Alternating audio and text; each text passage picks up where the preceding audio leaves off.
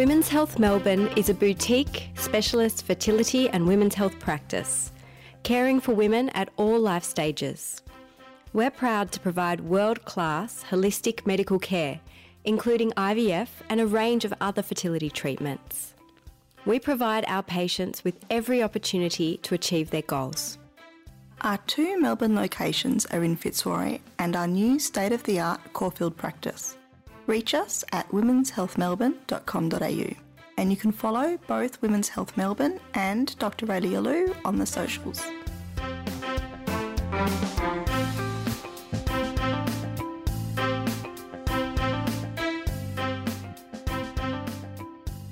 Welcome to Knocked Up, the podcast about everything to do with getting pregnant, with Dr. Raelia Lew from Women's Health Melbourne. Miscarriages have been mentioned in the Australian media this week. And today, with Dr. Raelia Lew, we're going to talk about what they are, how they happen, can they be caused by stress, and how miscarriages are no one's fault. Raelia, thank you. Tell us about what a miscarriage is. A miscarriage is when a pregnancy goes wrong at an early stage, uh, and it can Im- involve losing a baby in the first trimester. It's the most common kind of miscarriage, and tragically, some women do lose a baby in the second trimester before 20 weeks, and at that point, it is still defined as a miscarriage as opposed to a stillbirth. If you lose a baby after 20 weeks, it's recognised as a stillbirth rather than a mis- rather than a miscarriage. Rather than a miscarriage. And that's because we have to draw a line in the sand, I guess, somewhere for the definition. But um, in terms of the patient's experience, a woman's experience, whether you lose a baby at 19 weeks or, or 20 weeks, it would still involve oh, the same amount of heartache. heartbreak. Absolutely. So a miscarriage is nobody's fault. And as far as the medical fraternity feel, based on the current body of evidence, it can't be caused by emotional stress alone. Not to say that emotional stress can't have severe and serious impacts on health. Definitely it can. And certainly stress can impact conception. Yes, absolutely. So some women, when they're stressed, be it a physical stress like excessive exercise or uh, dietary stress like anorexia nervosa, being stressed in terms of the burden of disease on your body for any chronic illness. Um, sometimes women stop ovulating because of those kind of stresses, and so they can't get pregnant. But once you're already pregnant, we don't think that the way you feel or emotional stresses in themselves can impact an early pregnancy. And that's because a pregnancy is relatively protected from our emotions. And the way I explain it to patients is the pregnancy is kind of on autopilot while developing in those early weeks. And the behaviours that we have and the things that we do um, most of the time can't impact that. There are some behaviours that can increase a woman's risk of miscarrying. Things like smoking cigarettes, abusing substances, having physical impacts to the pelvis, um, like an injury or a car accident or an assault. But emotional stress alone, we think, cannot cause a miscarriage. Okay, so this is a sort of a topic that so far has it has been researched, and so far there is nothing conclusive showing that stress alone would cause miscarriage. Yeah, but having said that, the research that's been done um, it's very difficult to do robust research in this area, and that's because stress is something that's quite subjective. It's completely, it's completely subjective. Yes. But in terms of research that's looked at measuring women's stress hormones in a cohort of women and seeing if women with a higher cortisol level, which is a marker of a stress hormone, are more likely to miscarry, um, that hasn't shown any evidence that that's the fact. And there have been studies that have looked at stress and miscarriage over the years, and some have hinted that there may be an effect, but when you look at the full body of evidence, um, it's just not there in terms of proving any causative link between stress and miscarriage. So, if stress doesn't cause miscarriage, what does? The miscarriage is caused by a mistake made by a baby. And Another cause can be dysfunction or disruption of the environment of a pregnancy. Most mistakes made by babies are genetic, and I'll talk a little bit about that in a minute.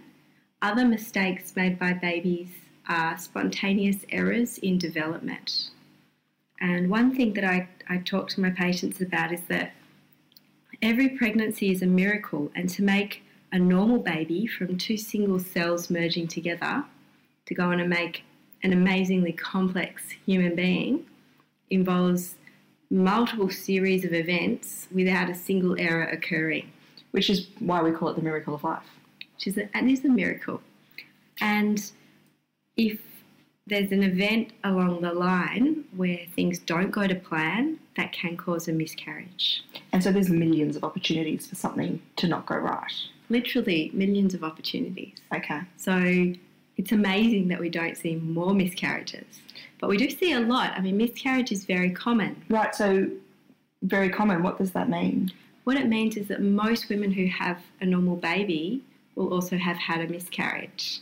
One in five pregnancies miscarry overall, but based on the fact that miscarriage becomes more common as women get older, um, if you're 40, for example, one in two pregnancies conceived will end in miscarriage. So we're saying that now, based on the population mix and when women are having babies, it's about one in five. But as we're getting older, that number is going to become one in four or one in three, and then as you get older, it's the, the statistic adapts to you. So whilst it might be one in five for the overall population of women in Australia trying to get pregnant, it's one in two for a 40 year old woman. Yeah, that's right. And in terms of women who are over 43, it's the vast majority of pregnancies that are going to end in miscarriage. So you can see that it is really common. One thing is we don't talk about it. We don't. We don't talk about it. And it's such a sensitive topic that you can't talk about it with your friends, or when you do, as I try to sometimes, it, it doesn't end well. So, why, if it's such a common thing, why, why aren't we talking about it? I think it's cultural and I think it's historical, and I think we should really be trying to change that. I mean, it's quite common in my practice for most women not to tell anyone they're pregnant apart from their partner until they reach the end of the first trimester. And certainly that was true also socially for me among my friends. Mm. And when I had my own children, um, I probably did the same thing. I think it's just starting to change. I know with my, within my social group, two very recent pregnancies, I've had friends tell me they were pregnant well in advance of the end of their first trimester. And they said it's because if they did miscarry, well, the people they'd want to talk about the miscarriage with would be the same people they'd want to celebrate the pregnancy with. And that's why they wanted to talk about it early on. Yeah, I think there's also a perception that there, in the past anyway, that there's some kind of shame, shame. In, in losing a baby, which is ridiculous. But it's just one of these things that, you know, when when cultures change, our behaviours change slowly. Yes. And um, I think a lot of women feel it's their fault when they lose a baby, which is completely not the case. And a lot of women I know in my practice, a lot of my patients, if they do lose a baby, they ask questions like, what what have I done? What could I have done differently? Is it because of that glass of wine I had when I didn't know I was pregnant? I mean, all of these things, and and I, I actively reassure them that no, it wasn't their fault. That nothing they could have done would have changed the outcome, and that, that they're not to blame, and that they're very likely to go on and have a normal baby next time it's complete. It is completely a normal part of, of having a child, isn't it? Is having that miscarriage at some stage. So if we look at a miscarriage, what are what are the steps to happen? So you're miscarrying. Either it happens organically, or you go to the doctor and there's a problem. What what are the steps that happen when, when you're miscarrying? So some people learn that they're losing a baby by having bleeding and, and the pregnancy resolving by itself. And that's quite a common experience, especially in the first few weeks of an early miscarriage. You can have a biochemical pregnancy that ends in miscarriage, which means that you have a positive pregnancy test. Maybe you do the test a couple of days before your period's due, and then you have your period either on time or one or two days late. So that's a very early miscarriage. So, so that could actually be that you're pregnant and you don't even know it, and just you might have a slightly heavier period, or maybe not even. Yeah, and lots of people who have a clockwork menstrual cycle, when they start trying, might find that they have a cycle here and there that's thrown a little bit out, that maybe they've had a bit of a longer cycle by a couple of days. And that's often because there has been kind of conception and sperm and egg have got together in the body and tried to implant, but something's gone wrong at a very early stage. And we don't really panic when those happen because we, we don't really know they're happening. Well, and also I think there's a degree of emotional investment once women actively acknowledge that they are pregnant and, and excitement about Of that course. event and much uh, anticipation and, and happiness. And you kind of have this projected thought of, you know, yourself and, you know, raising a child and, you know, how things are Oh. going to be. And so when you lose a baby, it's not just the physical loss, but it's the loss of those Hmm. expectations and the loss of those dreams. Yeah, it's it's in a way the end, like the end of any relationship where you saw a future and that future just got cut short. Yeah. So that's when a, a pregnancy spontaneously miscarries. And then there can be another category of miscarriage, which is known as, in medical terms, a, a concealed or a, a, um, missed miscarriage. I, I call it a silent miscarriage, when a pregnancy is lost, a baby stops developing, the baby's not alive anymore, but there hasn't been any bleeding yet. Okay, so then how how's that diagnosed? Often it's diagnosed on ultrasound. Sometimes a woman has a sneaking suspicion. A lot of people do when they have a silent miscarriage, they do have a feeling that it might be going wrong because sometimes pregnancy symptoms abate. So sometimes they might have been feeling more breast tenderness or a little bit of nausea and that's gone away, Right, so but they haven't had any bleeding. okay, so they're starting to feel pregnant and then that feeling goes. Yeah, so that can happen. Yeah. But having said that, the feeling of pregnancy is very much to do with the chemical response to the pregnancy hormone called beta HCG. And because that's not made by the baby, it's actually made by the growing placenta, the baby might have been lost, uh, but the placenta and its tissue is still present. So women can still even feel pregnant when they've lost the baby. Oh, that's so sad. Okay, so let's say this is the case, and you you've had an ultrasound, and we've identified that there's no heartbeat. Is that what we're? Yeah, there's no Yeah. heartbeat. So what what would what are the options? So it has to be confirmed that it's definitely a miscarriage because sometimes we get our dates wrong. And so sometimes we might think that we're six weeks pregnant and in fact we're four weeks pregnant because ovulation happened a little bit later in that particular cycle or we've just miscalculated. Mhm. So usually if I see signs of an early pregnancy that could look normal but just a week or two behind, then I'll do another ultrasound a couple of weeks later for the patient Yes. just to confirm that we couldn't be interfering with a viable pregnancy. But um, the options for managing a mis- miscarriage once it's been diagnosed or a silent miscarriage is to either wait. So, conservative management involves just watchful waiting without intervention. And you can do that for two weeks without increasing the risk of a woman getting an infection by doing nothing. Um, after two weeks of conservative waiting, um, you really don't want to keep waiting because a woman could get a uterine infection um, from a, a miscarriage that hasn't been managed. So what we're saying is that the fetus is has stopped growing. There's no there's no life, but it's isn't being ejected by the body. And if it doesn't happen naturally after two weeks, then you've got to intervene on a medical basis. Yeah, we don't have to as such, but I would recommend it Okay. because an infection in the uterus will be something that can reduce your risk of having a healthy pregnancy in the future. And that's obviously not something that, that a woman wants in this circumstance. And probably be quite painful and uncomfortable and have other effects too. Yeah, and just emotionally as well. And just, you know, it's a saga that's going on and on and on. Yeah. And, and most women would, at that point, want to find some kind of resolution. And be able to move on. Yeah. Um, there are some women who want to have active management from the beginning, from as soon as it's confirmed that it is a miscarriage, and that's fine as well. Yeah. So I tend to put these options to my patients, and um, I'm very much guided by their preference. Mhm. Some women feel they just want to deal with things surgically because that's really the only way where you can nearly 100%, you know, kind of guarantee that the Everything's episode gone. it's over Yeah. um, and it's sorted out and you can you can move forward. Um, surgically involves um, surgically managing a miscarriage involves emptying the uterus um, through an operation, Is this under gen- is this under general? Yep, it's a it's a relatively minor operation. It is under general anaesthetic. Usually, I give a patient medication to make the procedure more gentle Mm-hmm. by letting the cervix dilate a little bit. Mhm. It's a similar kind of medication we use to induce a labour. Okay. Um, it just makes the cervix softer and, and more kind of naturally dilating, Yeah. um, as opposed to forcing with an instrument.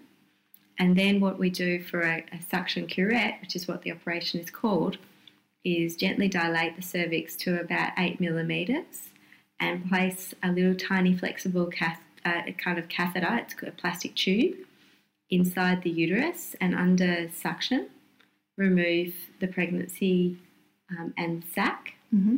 And make sure the uterus is empty. Personally, I use ultrasound to ch- double check that everything's complete. Yep.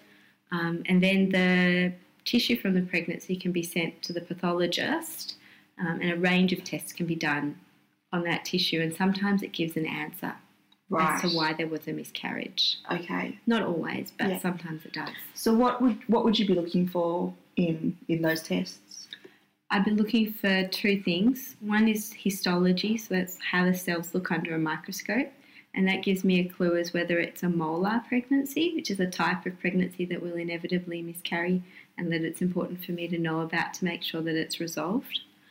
Uh, and it can tell me if um, there's any infection that might have been Okay. associated with the pregnancy loss. Um, certain infections like listeria uh, or salmonella can cause miscarriage. Yes. Uh, and the other thing that I send the, the products of conception off for, we call it products of conception, that means the tissue from a pregnancy, Yeah. is a chromosomal test, Mhm. so called a karyotype, uh, which I don't do for every single patient, but a lot of my patients I would offer them the option. And that's to look to see if the chromosomes that the babies have um, are correct. Mm. Did they have the right DNA roadmap? Did they have the potential, if they followed their genetic instructions, of becoming a normal baby? Because if the answer is no, that can give a lot of understanding uh, to a woman as to why the miscarriage happened. Probably especially if they haven't had genetic screening before. Uh, yes and no. Um, there's there's two kinds of abnormal karyotypes. So karyotypes just means chromosomal number Mm-hmm. and, and chromosomal map. And our, the chromosomes are the structures that our DNA is stored on in our, in every cell of our body. And the DNA is, is like the, the blueprint, if you like, of, of the instructions that a baby follows um, and that a cell follows in, in any, any form of life to, to function in a normal way. Um, so it's the instruction manual. Mhm. And you can either have an abnormal instruction manual because when the sperm and the egg got together to make the embryo, there was some kind of imbalance that was spontaneous. So it wasn't from the mum and the dad, it's just that it happened. Yeah. It's nobody's fault, Yeah. it just happens. Uh, it happens commonly. Mm-hmm. And the older we are, the more common it is that a mistake happens. Or there's a very rare kind of DNA problem called a translocation or an inversion. And that's, it's quite complicated. I'll try and explain it simply. So, with our DNA, it's not just the amount that has to be correct, but it's also the way it's arranged. And Okay. a translocation is when a little piece of one chromosome is stuck on the end of another. So it's kind of a mistake structurally, but the patient or the woman or the man could have the right total amount of DNA. So they've got the right total instructions, but just kind of in the wrong order. Yep. But when we give DNA to our children, we only give them half of our DNA half from the mum and half mm-hmm. from the dad. So if part of it is out of order or not constructed in the conventional way, and that's the part that gets inherited by the child, that's where the problem could be. Yeah, so it might be what we call balanced in the parent, and that means that they've got the total right amount, but it can be unbalanced in a baby.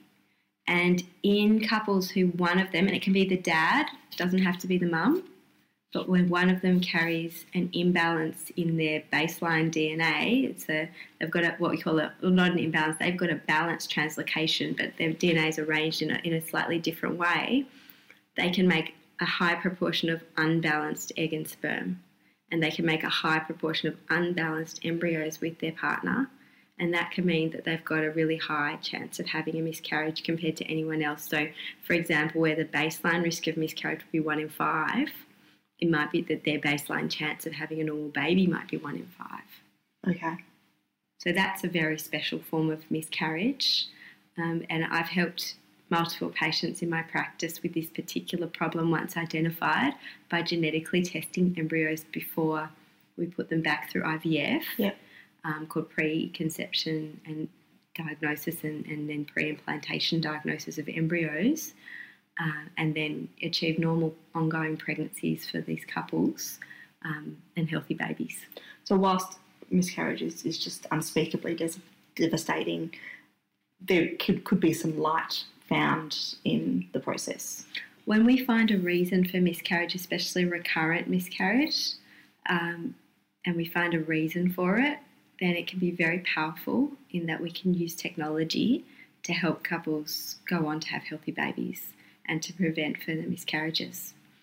One of the other ways that we can use technology in women who have uh, not a predisposition to miscarriage because of a chromosomal abnormality, but a, a, a predisposition because of their age. We mentioned that over 40, a significant number of babies will, will miscarry just because of spontaneous mistakes. Um, actually, over 35, that will happen. Mm-hmm. And that's because the eggs have been with us for our whole lives and they get metabolically fatigued towards the end of our reproductive life. And from 35 So cheery. well, it, it's, it's, it's important to understand it because women, you know, blame themselves and, and think, you know, what have I done? When actually the Nothing. egg's just, just made a mistake. Yeah. And an egg can make a mistake in a young woman too, it's common. But they're more likely to make a mistake the older we are. And certainly over the age of 37, uh, if you've had more than a couple of miscarriages and we think the reason is that babies are just making mistakes, it's a very reasonable thing to do to consider going down an IVF pathway so that we can test embryos and put embryos in the bank in the freezer Mm-hmm. so that you might be able to have more than one baby down the track. Because if you're having a great deal of trouble at 37 um, and you come back in your early 40s wanting to have another baby, that can be even harder. Yeah. Um, but also that when we do put an embryo back, that it's far less likely to make a mistake and far more likely to be a healthy baby at the end of the day. So that's another way that we can very powerfully intervene in a woman who's had recurrent miscarriages. So what's recurrent? Is that anyone who's had more than one? It's one of those definitions that there's a lot of controversy. Officially, it's more than three. Ooh, three. Yeah, but look, that that's the thing. I mean, certainly when when I was in England in the NHS in the National um, Health Service there, uh, you wouldn't be investigated. It's a purely public system. You wouldn't be investigated for recurrent miscarriage causes unless you had three consecutive miscarriages. But I have to say, in my practice, uh, in a woman who's had two miscarriages, I investigate, and in a woman who's had one miscarriage but really feels strongly about it, I investigate. so it's case by case basis. Yeah. And depend and other factors such as age and if you were using IVF, all of these things would be taken into consideration. Yeah. And the things that we're looking for in women who have recurrent miscarriage, so we talked about karyotypes and chromosomal rearrangements. We look for that. Yep. We look for blood clotting problems, which Mhm. can be either a priori, so they either have a, a blood clotting problem that runs in their family or in their genes, or they might have a blood clotting problem that's acquired through autoimmune disease. They might have other autoimmune factors like thyroid problems that can be fixed. Um, and so, kind of tweaking their hormones and just getting it Yeah. exactly right, getting the balance right. Um, sometimes weight loss because being overweight or obese is associated with miscarriage. So, lifestyle factors uh, can be quite powerful, and certainly women with polycystic ovarian syndrome, statistically speaking, are more likely to miscarry. Okay. However, most women with polycystic ovarian syndrome go on to have healthy babies. So, Yes. so you shouldn't be frightened of, of recurrent miscarriage if you just have polycystic ovarian syndrome. But if you look on paper, statistically, it is more likely to miscarry in that category. Okay. But then when you're trying to get pregnant, you'd be speaking to your doctor about that anyway. Yeah, absolutely. Women with diabetes, having the sugar right, getting the sugar balance right, really reduces the risk of miscarriage and reduces the risk of having a baby with an abnormality, especially in the first trimester. So I love to see my women who have frank diabetes, either type 2 or type 1 diabetes, before they're even trying to get pregnant and work together to get their sugar right so that they're not in the situation yeah. that they're having recurrent miscarriages. So half the DNA comes from the father. Can that impact on the pregnancy and cause a miscarriage? Yeah, absolutely it can. And we don't even think about that as women, but it definitely can. So if you take a woman who's 40 who's using a sperm donor, if you choose a 25 year old sperm donor, her chances of having a baby are better than if you choose a 45 year old sperm donor. And so, why is that? Well, as men get older, they acquire DNA damage in their cells. So, it's not just women who probably shouldn't wait too long. Absolutely. And while men make sperm their whole lives, so they're not, you know, under the constraints of going through a menopause, um, their sperm certainly deteriorates in quality as they get older. So an older male is more likely to have a partner have a miscarriage. An older male is also more likely to have a baby with a series of different problems. So, for example, schizophrenia is more common in, in the offspring of older men autism spectrum disorder is more common. Is it? In, so it's of men, it's not women. Yeah, well, we, we know that from research. And also, uh, we know that it's more likely to have a series of different de novo mutations in the DNA um, in the male sperm. Like, for example, um, a lot of people are familiar with achondroplasia, which is a form of dwarfism, um, of being a dwarf. Yeah. So that's much more common to spontaneously happen if your father is older. So there's lots of things that, that we know the DNA damage in sperm can contribute to risk of miscarriage. And that's important because we know we can actually modify some factors. So what can a man do to improve the DNA quality of his sperm? Well, there's quite a good body of evidence that using antioxidant therapy can help. So, antioxidants are chemicals or, or, vitamins and minerals that mop up free radicals. So, things like CoQ10 or vitamin C or vitamin E or melatonin are quite potent antioxidants.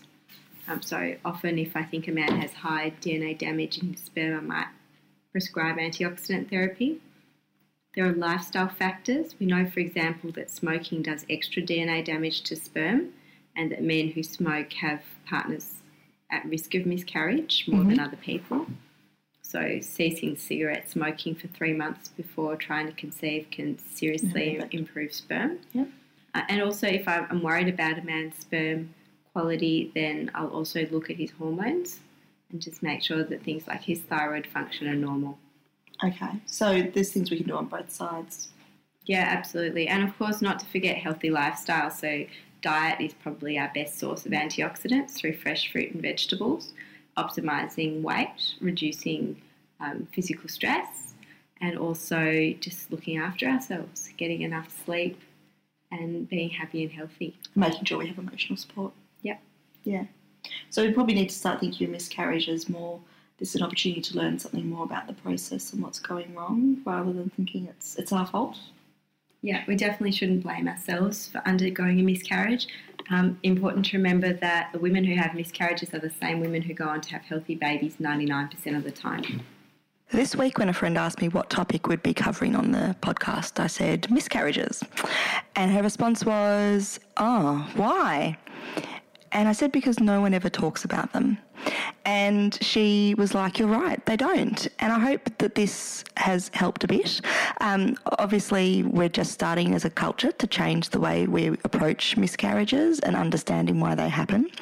Uh, for more information about Dr. Raelia Lew and her services, you can go to her website, womenshealthmelbourne.com.au, or you can email us on podcasts at womenshealthmelbourne.com.au. And you can find us on all the socials uh, Women's Health Melbourne. Thank you for listening, and we'll see you again next week.